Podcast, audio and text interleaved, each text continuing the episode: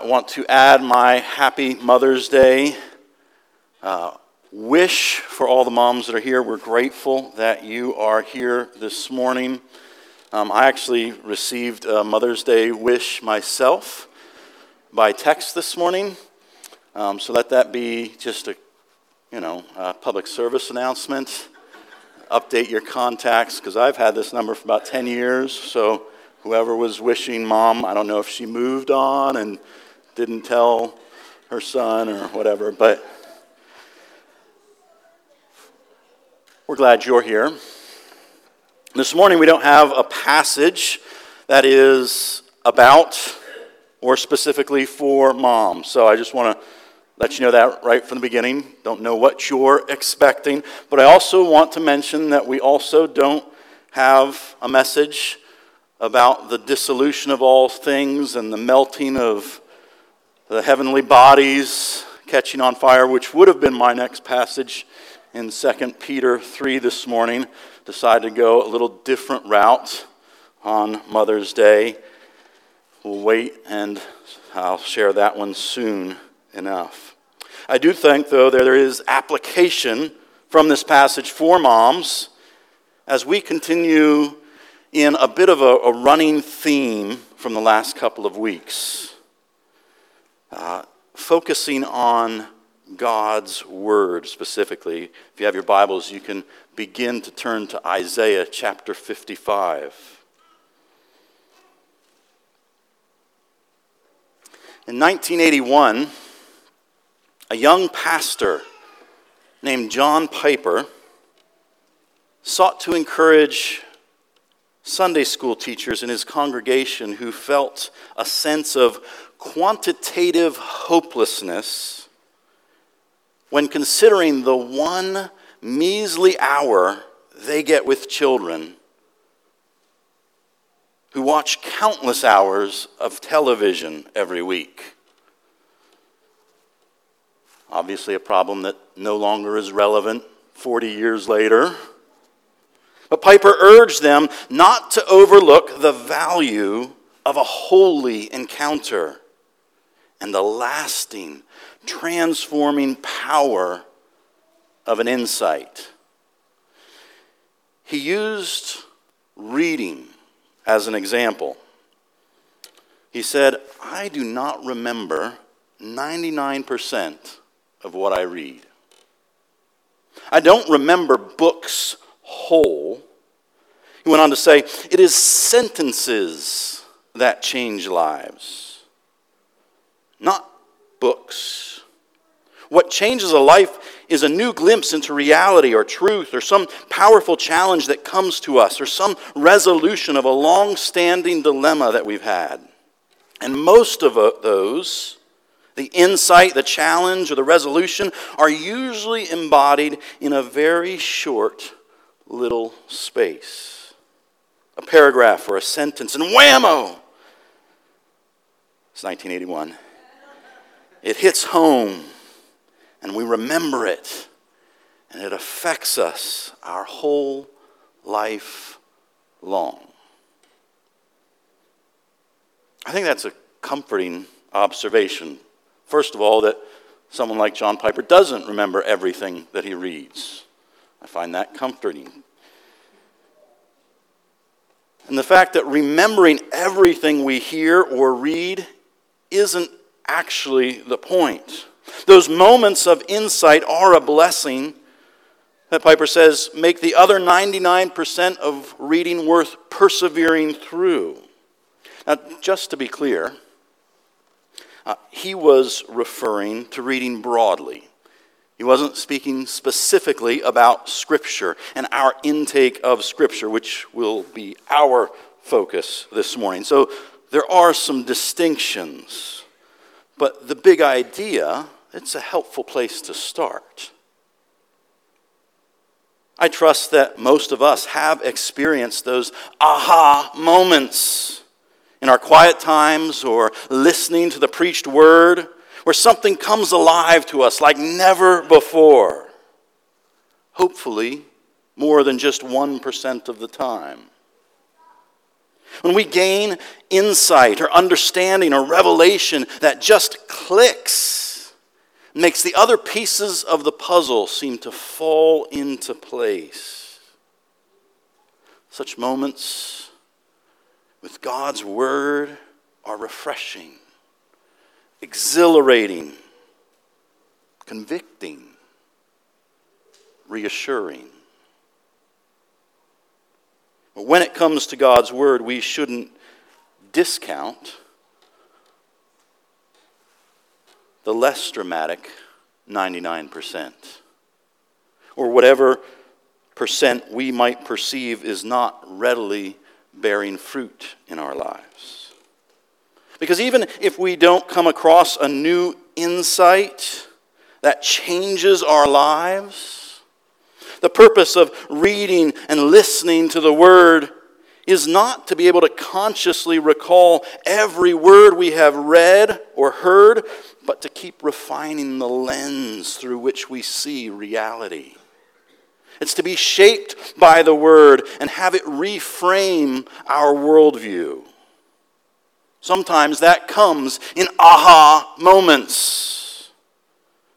But it's just as often, maybe more so, something that's built over time with repetition, producing cumulative growth in our understanding and acceptance. Many times, what doesn't seem to affect us immediately is being stored up for a future fruitfulness God will bring about in due season. Two weeks ago, Dave Kraft encouraged our scripture intake on what he called habits of the heart, regular practices where we seek to take in and ingest God's word. Last week, Matt spoke from 1 Thessalonians on God's word and our acceptance of it. And he mentioned and read the verses that we're going to focus on today Isaiah 55, verses 10 and 11. Would you read them with me? For as the rain and the snow come down from heaven and do not return there, but water the earth, making it bring forth and sprout, giving seed to the sower and bread to the eater, so shall my word be that goes out from my mouth. It shall not return to me empty, but it shall accomplish that which I purpose, and shall succeed in the thing for which I sent it. Two points to make this morning, and then three applications. Let's start with our first point God's Word is productive. It produces the fruit that God intends. What a beautiful illustration Isaiah gives us here. Something we're all familiar with in the precipitation that falls and nourishes the earth so is God's word. It refreshes, sustains, it brings growth. Isaiah, in this section, is using poetic language and structure, which, if I'm being totally honest, can tempt my eyes to glaze over before I even get started. My poetry sensibilities tend to begin and end with Dr. Seuss. Maybe a roses are red, violets are blue type verse or two. But I often feel lost when I'm supposed to find some hidden meaning in a poet's metaphors and imagery. Sadly, my girls inherited my inability. The poetry portion of their English classes are often exercises in absolute frustration for which I can offer no practical guidance or help. Fortunately, Isaiah isn't being cryptic here. He tells us exactly what his imagery is illustrating The picture of the rain watering the earth highlights how productive God's word is. Where do we see this? Well, the four shalls in verse 11 make it pretty plain and obvious. So shall my word be that goes out from my mouth. It shall not return empty, but it shall accomplish that which I purpose, and shall succeed in the thing for which I sent it. In this instant, Isaiah's poetic structure is all about driving home one point God's word is productive. It is effective. It will accomplish what he intends and succeed in the goal that he sent it for. Notice there's not an if or a maybe in sight. When Jesus came to reveal to us God, he was gentle and lowly, but he was not indecisive or weak.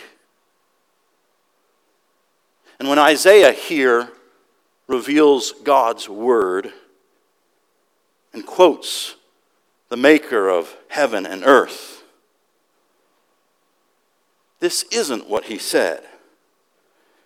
Just like the rain might help things grow, so it's possible my word could accomplish some good when everything goes the right way and everyone cooperates like I wish they would, then my word might have a positive outcome like I sure hope it does. God is not timid about the effect, the efficacy of His Word. Faith and hope are important elements of our walk with God from our side. But God does not hope. He knows the end from the beginning. He accomplishes all he purposes to. God does not need faith. There is no mystery hidden from him. He succeeds at all he intends. And that is what Isaiah is highlighting here. God's word is powerful and effective. It will produce exactly what he intends. He speaks no empty words and will have no unfulfilled promises or plans. He is not behind schedule or over budget. He does not lack ability or resources. His words caused creation to spring forth from nothing.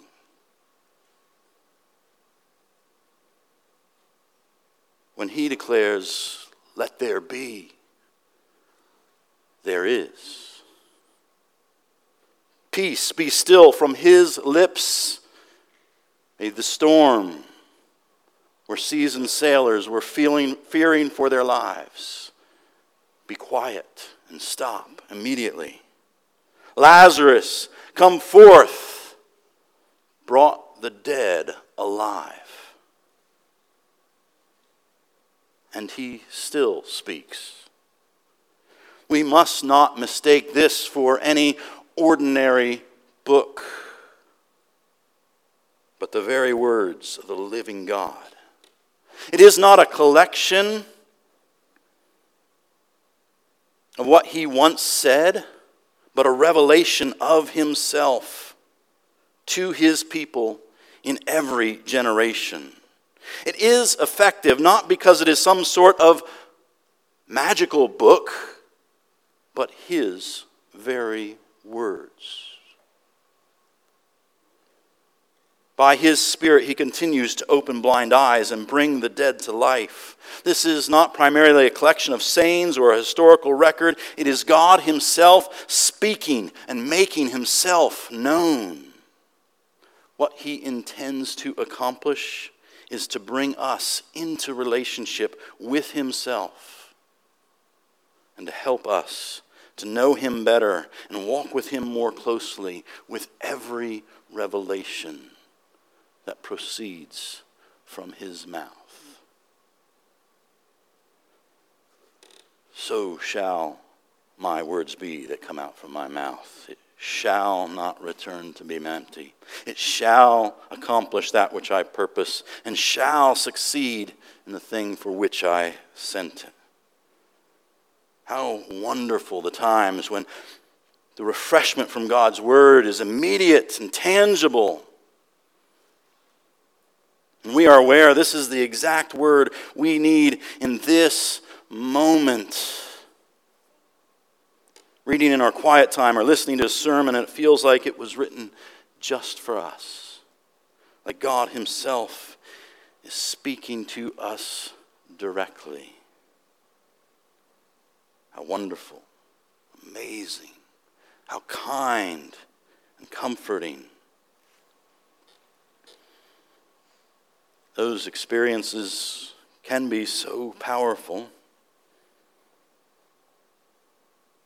that we can be tempted to think something is wrong or missing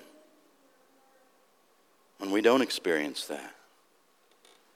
If God's word always accomplishes what he purposes, how come it doesn't always seem like I get something out of it? Why do John Piper's remarks about not seeming to benefit from a large portion of his reading seem to apply to my interacting with God's Word, too? Why do we often feel like we're reading or listening but not growing? That's actually where I find Isaiah's imagery to be most helpful. Because we see that the productive word proceeds from a patient sender. For as long as I can remember, my dad has been part of the Gideons International organization that places Bibles in hospitals and hotels and motels, distributes scriptures to servicemen and women, students and nurses, We've all seen their Bibles a little lit lamp in the corner. You may even have one or two in your home. Verse 11 has served as their mission verse. They are wonderfully convinced that God's word won't return void, as the King James renders it. And so they distribute Bibles as broadly as possible. Growing up, his dad would visit different churches to share about the Gideons, something he still does. I, I grew up on stories of God powerfully rescuing individuals, received a testament, they didn't know where else to turn. Or started flipping through the Bible in the hotel that they had checked into intending to commit suicide. I still love those testimonies. And I respect the Gideon's commitment to see God's word in as many hands as possible. And having a role myself for now 20 plus years that is tasked with seeking to bring God's word to the intersections of both severe trials and everyday life, I find myself regularly praying for the gift of illumination for inspiration, breakthroughs, aha moments of clarity, and divine revelation. Because whether counseling or preaching, I'm aware what people need is not to hear my voice or wisdom, but to have an encounter with God Himself. But along the way of soaking up spectacular testimonies and praying for the aha moments, I've often overlooked the fuller picture of the promise that is being made here. I don't want to discount or diminish those impactful moments. And I'm really grateful for personally experiencing more of them than I can count.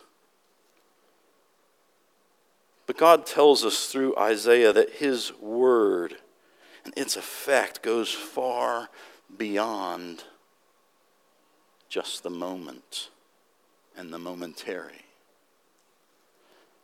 As Piper pointed out to his Sunday school teachers, moments can impact a lifetime. Indeed, moments can impact eternity.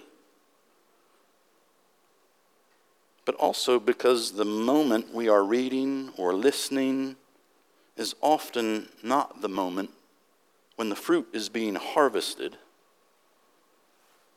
it's when the seed is being sown or a sprout is starting to form.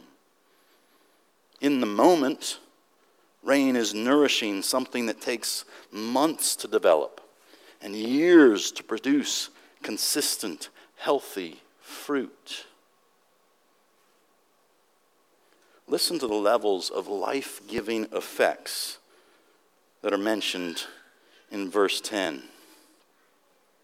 For as the rain and the snow come down from heaven and do not return there, but water the earth, making it bring forth and sprout, giving seed to the sower and bread to the eater. I think I've overlooked this on so many occasions, but here's the thing you don't get bread from a single rainfall.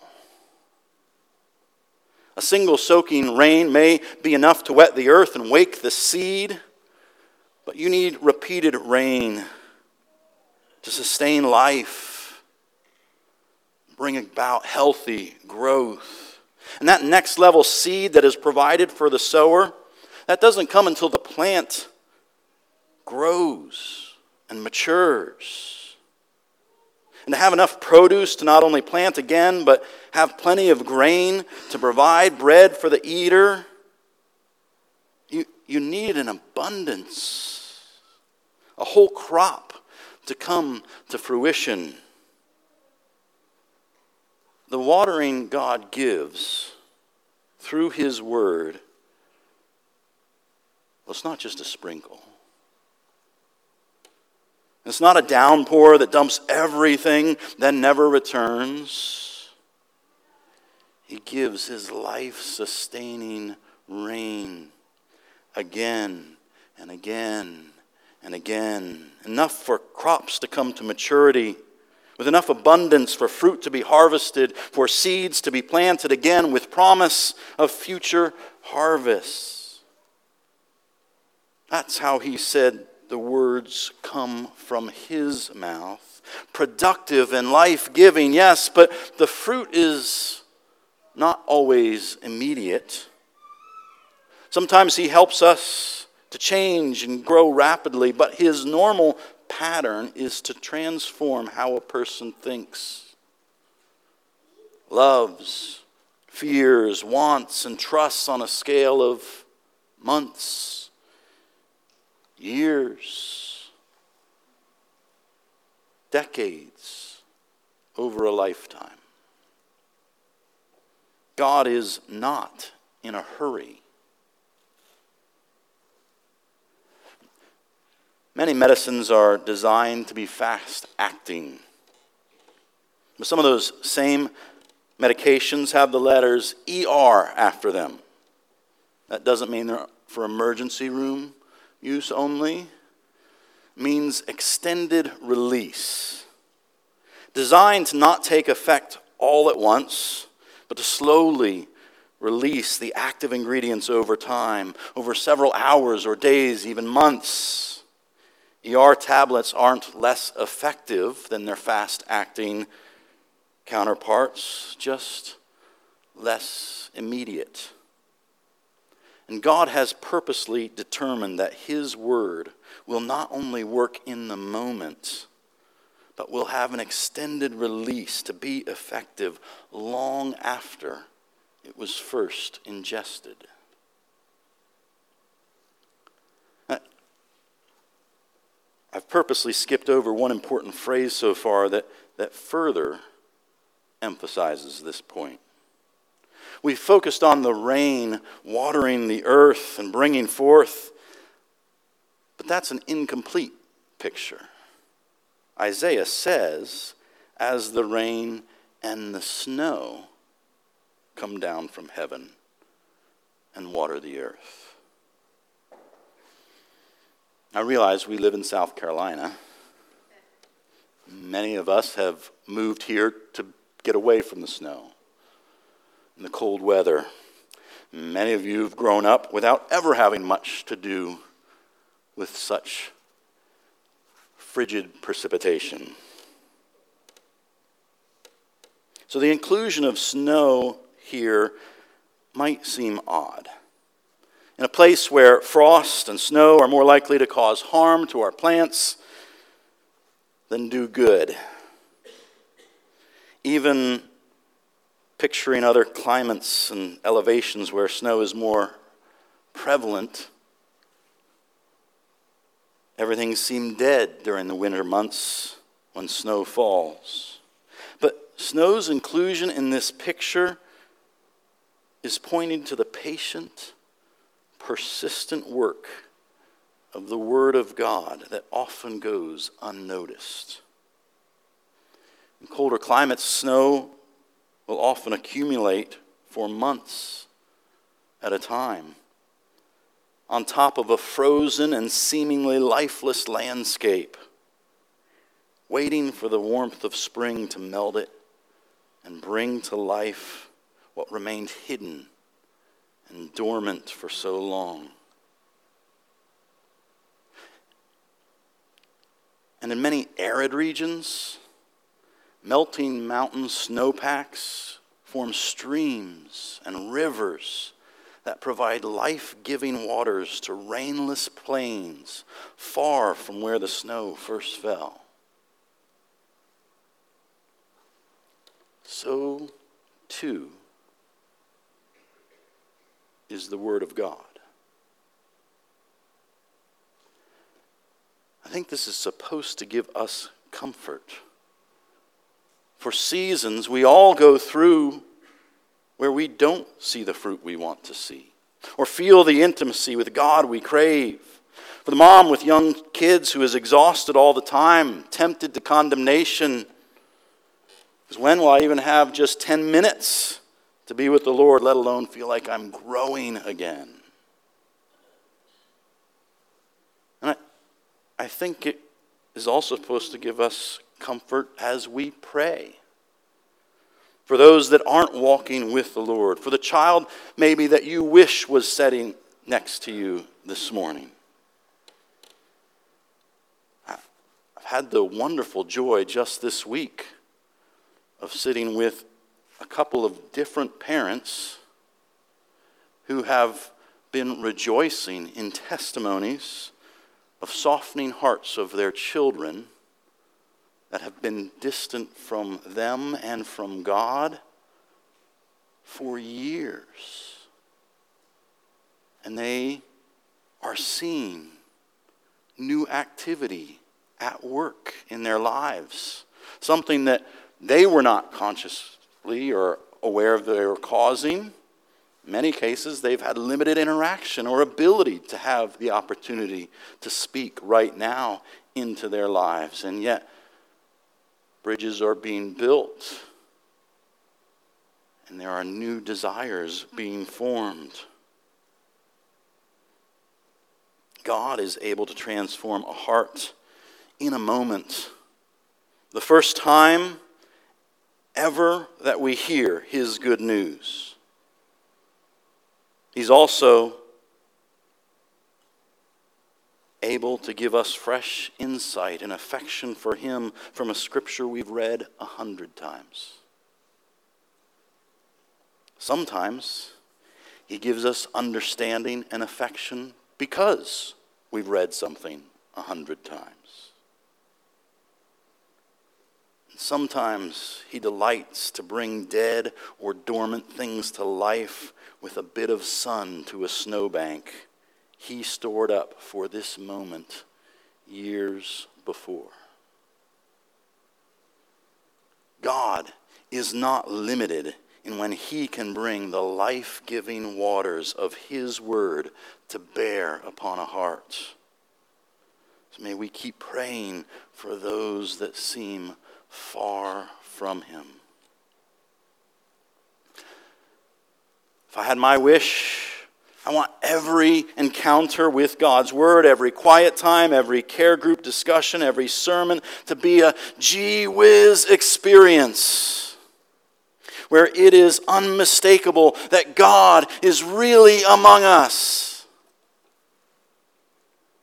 We pray each week that eyes will be opened and hearts will be pierced. But thanks be to God. He doesn't only pursue instant results, He is purposeful and patient. He is in it for the long haul. The God whose timeline is eternity is comfortable allowing His purposes to unfold and to develop over time. So, in light of the patient sender and his productive word, have three applications I'd like us to consider. The first is that we place ourselves under his life giving word. Pray for your personal understanding and illumination Ask God to help you grow closer to Him and more like Christ every day. Also, ask Him to help you store it up for any possible future dry seasons. Read it, study it, memorize it, listen to it, meditate on it, hear it preached, pray through it, discuss how to apply it with others. Cry out for your love to grow for the one who reveals himself through it. Aaron, what if, what if I don't feel like I'm getting anything out of quiet times or sermons or care group discussions or, or really want to do them? If it's not from the heart, I shouldn't do it, right? If you're in that place, please pray that God would warm your heart and your affections for Him and His Word. Pray that He would make you good soil, ready to receive His word. But don't stop. For hard, dry soil can be refreshed by even a single rain. And snow may accumulate where the ground is frozen, but when it is thawed by the spring sun, the stored up, life giving waters are already there, waiting to bring forth new sprouts, new life, new fruit, new harvest. Second thing I think we should ask God to help us with is the fact that storing it up doesn't mean keep it to yourself. Community means we have resources to not have to go it alone. Let's do this together. Let's seek to drink it in with one another, to share with one another. Yes, there are personal benefits of going through God's Word, but, but there are benefits that come only through our practice of getting together and fellowshipping and seeking to apply with one another. And if you have kids at home, pour into them all you can. 30 years from now, what will matter more than that they know and respond to God Himself?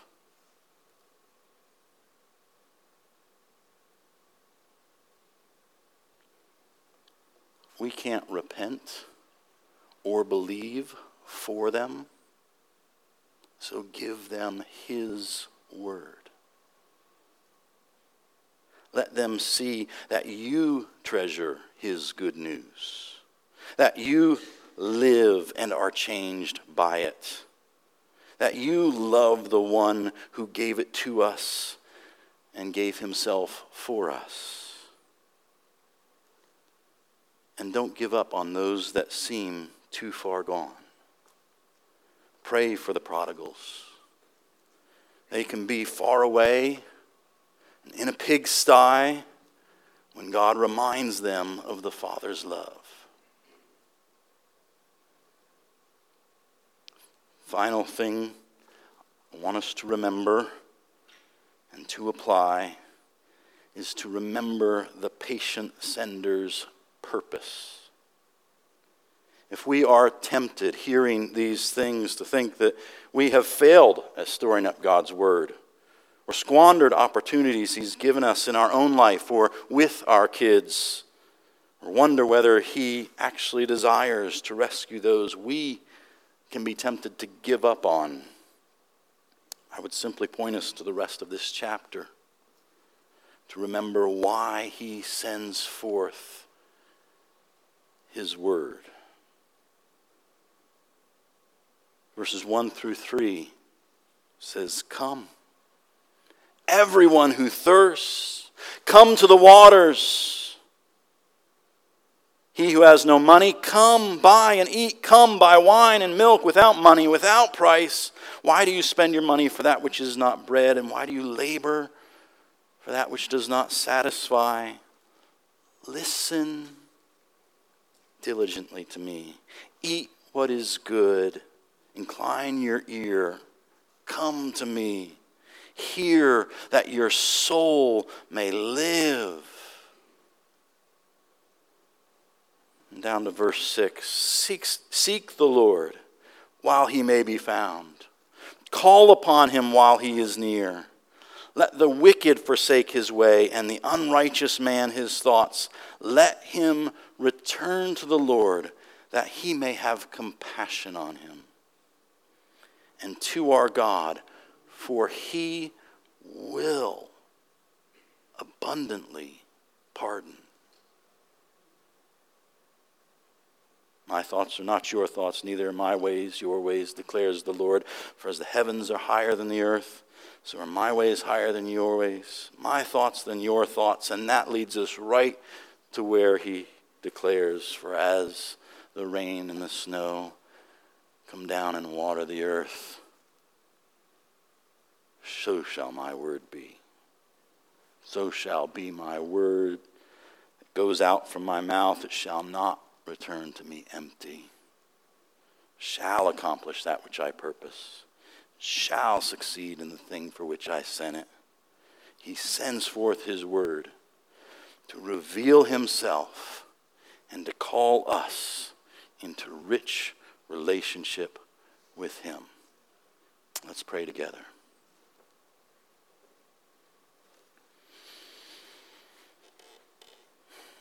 Lord, I pray that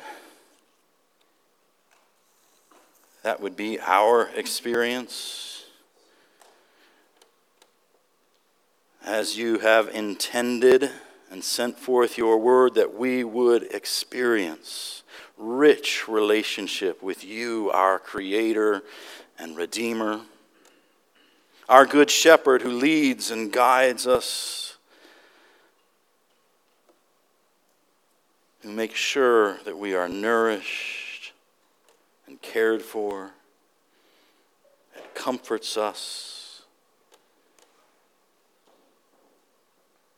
Lord, we also pray for the prodigals. Lord, there are none that are too far gone from you.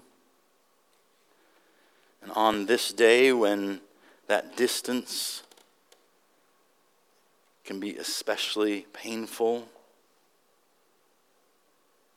I pray, Holy Spirit, that you would warm and melt what is frozen, that you would bring to life what is dead and dormant.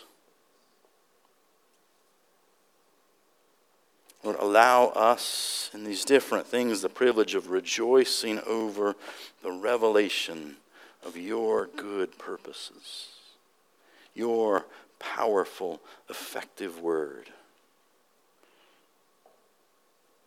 Oh Lord, would you help us to see you at work? Would you draw us closer to yourself? And those we love, those that have come to mind during this time, would you draw them to yourself as well? Your name might be magnified. Amen.